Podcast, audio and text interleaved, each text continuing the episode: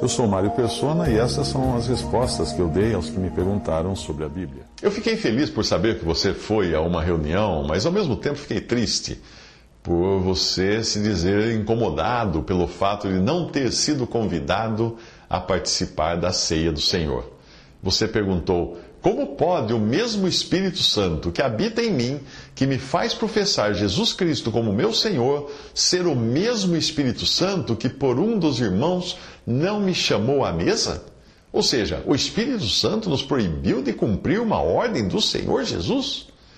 Essa foi sua pergunta.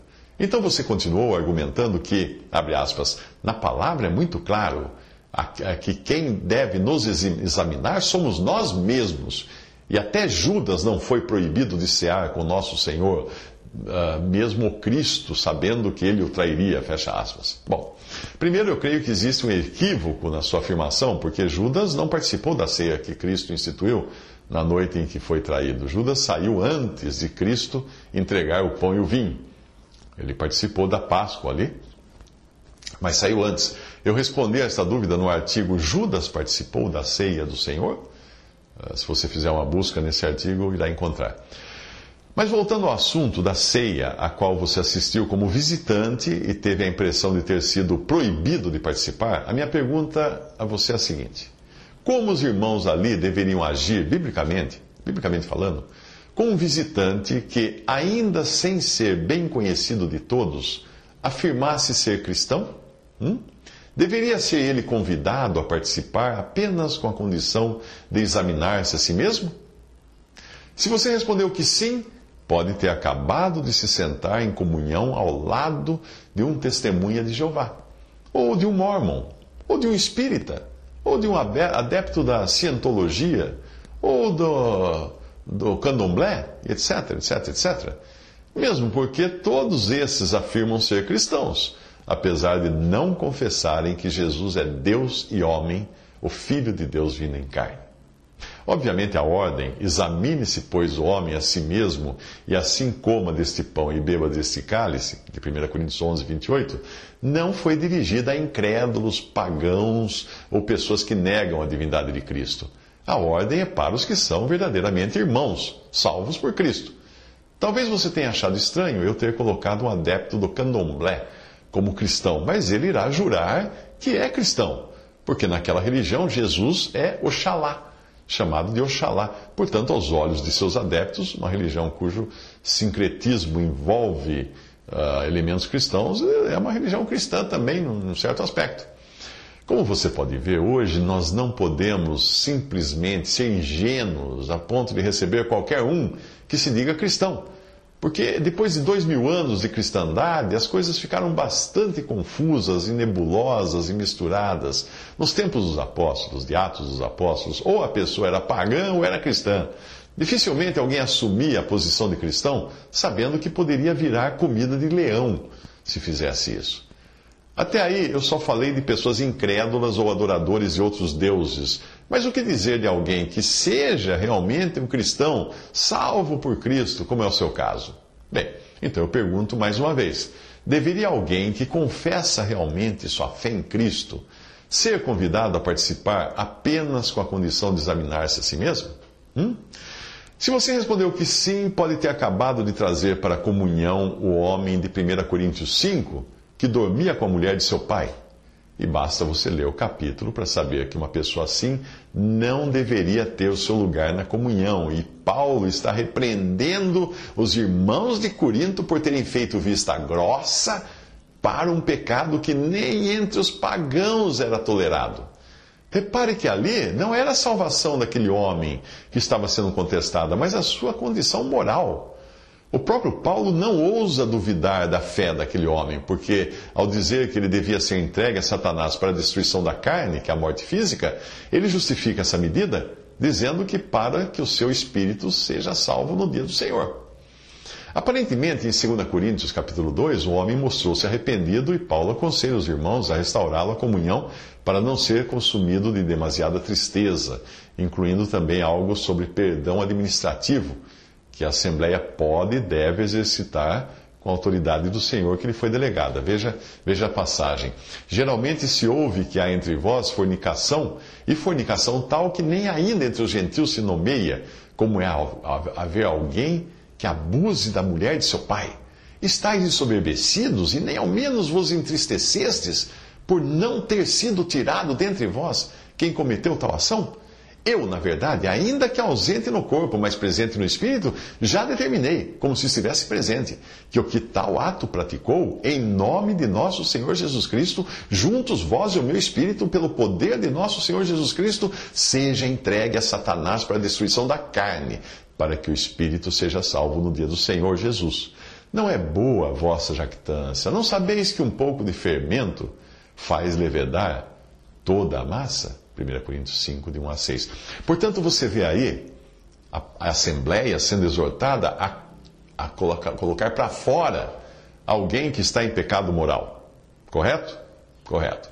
Agora, se você vai em 2 Coríntios 2, que é quando aparentemente esse homem que estava em pecado uh, se arrependeu, veja o que acontece.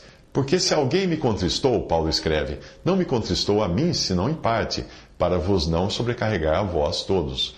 Basta-lhe ao tal esta repreensão feita por muitos, de maneira que, pelo contrário, deveis antes perdoar-lhe e consolá-lo, para que o tal não seja de modo algum devorado de demasiada tristeza. Por isso vos rogo que confirmeis para com ele o vosso amor. E para isso vos escrevi também que por esta prova que para por esta prova saber se sois obedientes em tudo. E a quem perdoardes alguma coisa, também eu, porque o que eu também perdoei, se é que tenho perdoado, por amor de vós o fiz na presença de Cristo, para que não sejamos vencidos por Satanás, porque não ignoramos os seus ardis. 2 Coríntios 2, de capítulo 2, versículos 5 a 11. Veja que, nesse caso, ele está agora aconselhando eles a receberem de volta aquele que, lá em, no capítulo 5 de 1 Coríntios, ele, ele aconselhou que você fosse colocado para fora. Agora está dizendo: perdoe e coloque para dentro. A Assembleia tem essa autoridade que vem do Senhor. Repare que a razão desse cuidado era para que os outros não fossem contaminados pelo pecado moral daquele homem, ainda que a sua salvação não estivesse sendo ali contestada. Você não iria querer comer a ceia do Senhor ao lado de um fornicário, de um adúltero, de um pedófilo, de um traficante, etc. A Assembleia precisa ter o cuidado de antes conhecer a pessoa para saber se ela não está envolvida em algum pecado moral grave que possa desonrar publicamente o nome do Senhor e contaminar os irmãos. E também, como eu já disse, na Assembleia não poderá aceitar qualquer um que simplesmente diga ser cristão, porque o termo hoje é usado até por religiões que no passado teriam sido classificadas como pagãs. Então, se você deseja estar em comunhão à mesa do Senhor, basta comunicar aos irmãos o seu desejo, eles conversarão com você, procurarão conhecê-lo melhor, o seu andar e naquilo que você crê, e aí sim você será recebido. Entenda que foi o próprio Senhor quem deu à Assembleia congregada ao seu nome autoridade para exercer juízo administrativo, ligar e desligar, visando a santidade da mesa do Senhor e recebendo a comunhão os que chegam com uma fé exteriormente sã e excluindo os que estão em pecado. Eu digo exteriormente porque a Assembleia não pode julgar o que não vê, ela vê só o que a pessoa fala e o, que ela, o seu andar. O versículo de 1 Coríntios capítulo 11, versículo 28, não é restritivo mas é a segunda etapa de um processo que começa com o pedido de comunhão, o exame feito pela Assembleia e a recepção. Uma vez recebida, aí sim cabe à pessoa examinar-se a si mesma. Não para deixar de comer, e sim para comer. Veja que a ordem ali é imperativa. E assim, examinado, coma do pão e beba do cálice. Quem chega a esse ponto não irá deixar de comer e beber. Porque se, se estiver em algum pecado, que restringe a sua participação na ceia, ele nem deveria ter chegado ali, mas confessado aos irmãos responsáveis para que a Assembleia tomasse medidas disciplinares. Mais um ponto importante: em Romanos nós vemos menção à recomendação de irmãos de outros lugares para que fossem recebidos a comunhão da igreja. Como uma assembleia poderia recomendar alguém que não conhecesse? Hum? E, para, e para que recomendar se qualquer um pudesse chegar do jeito que estivesse, ficando responsável pelo seu próprio julgamento? Hã? Depois do que eu disse aqui, eu espero que as palavras de Paulo na passagem a seguir venham a fazer mais sentido a você. Pois, dentro daquela ideia de que cada um deveria examinar-se a si mesmo, sem interferência da Assembleia, o que Paulo diz agora não faria qualquer sentido. Presta atenção. Já por carta vos, uh, vos tenho escrito que não vos associeis com os que se prostituem. Isto, isto não quer dizer, absolutamente, com os devassos deste mundo, ou com os avarentos, ou com os roubadores, ou com os idólatras, porque então vos seria necessário sair do mundo. Mas agora vos escrevi que não vos associeis com aquele que, dizendo-se irmão, for devasso, avarento, idólatra, maldizente, ou beberrão, ou roubador com o tal nem ainda comais. 1 Coríntios 5, versículos 9 a 11. Visite respondi.com.br. Visite 3minutos.net.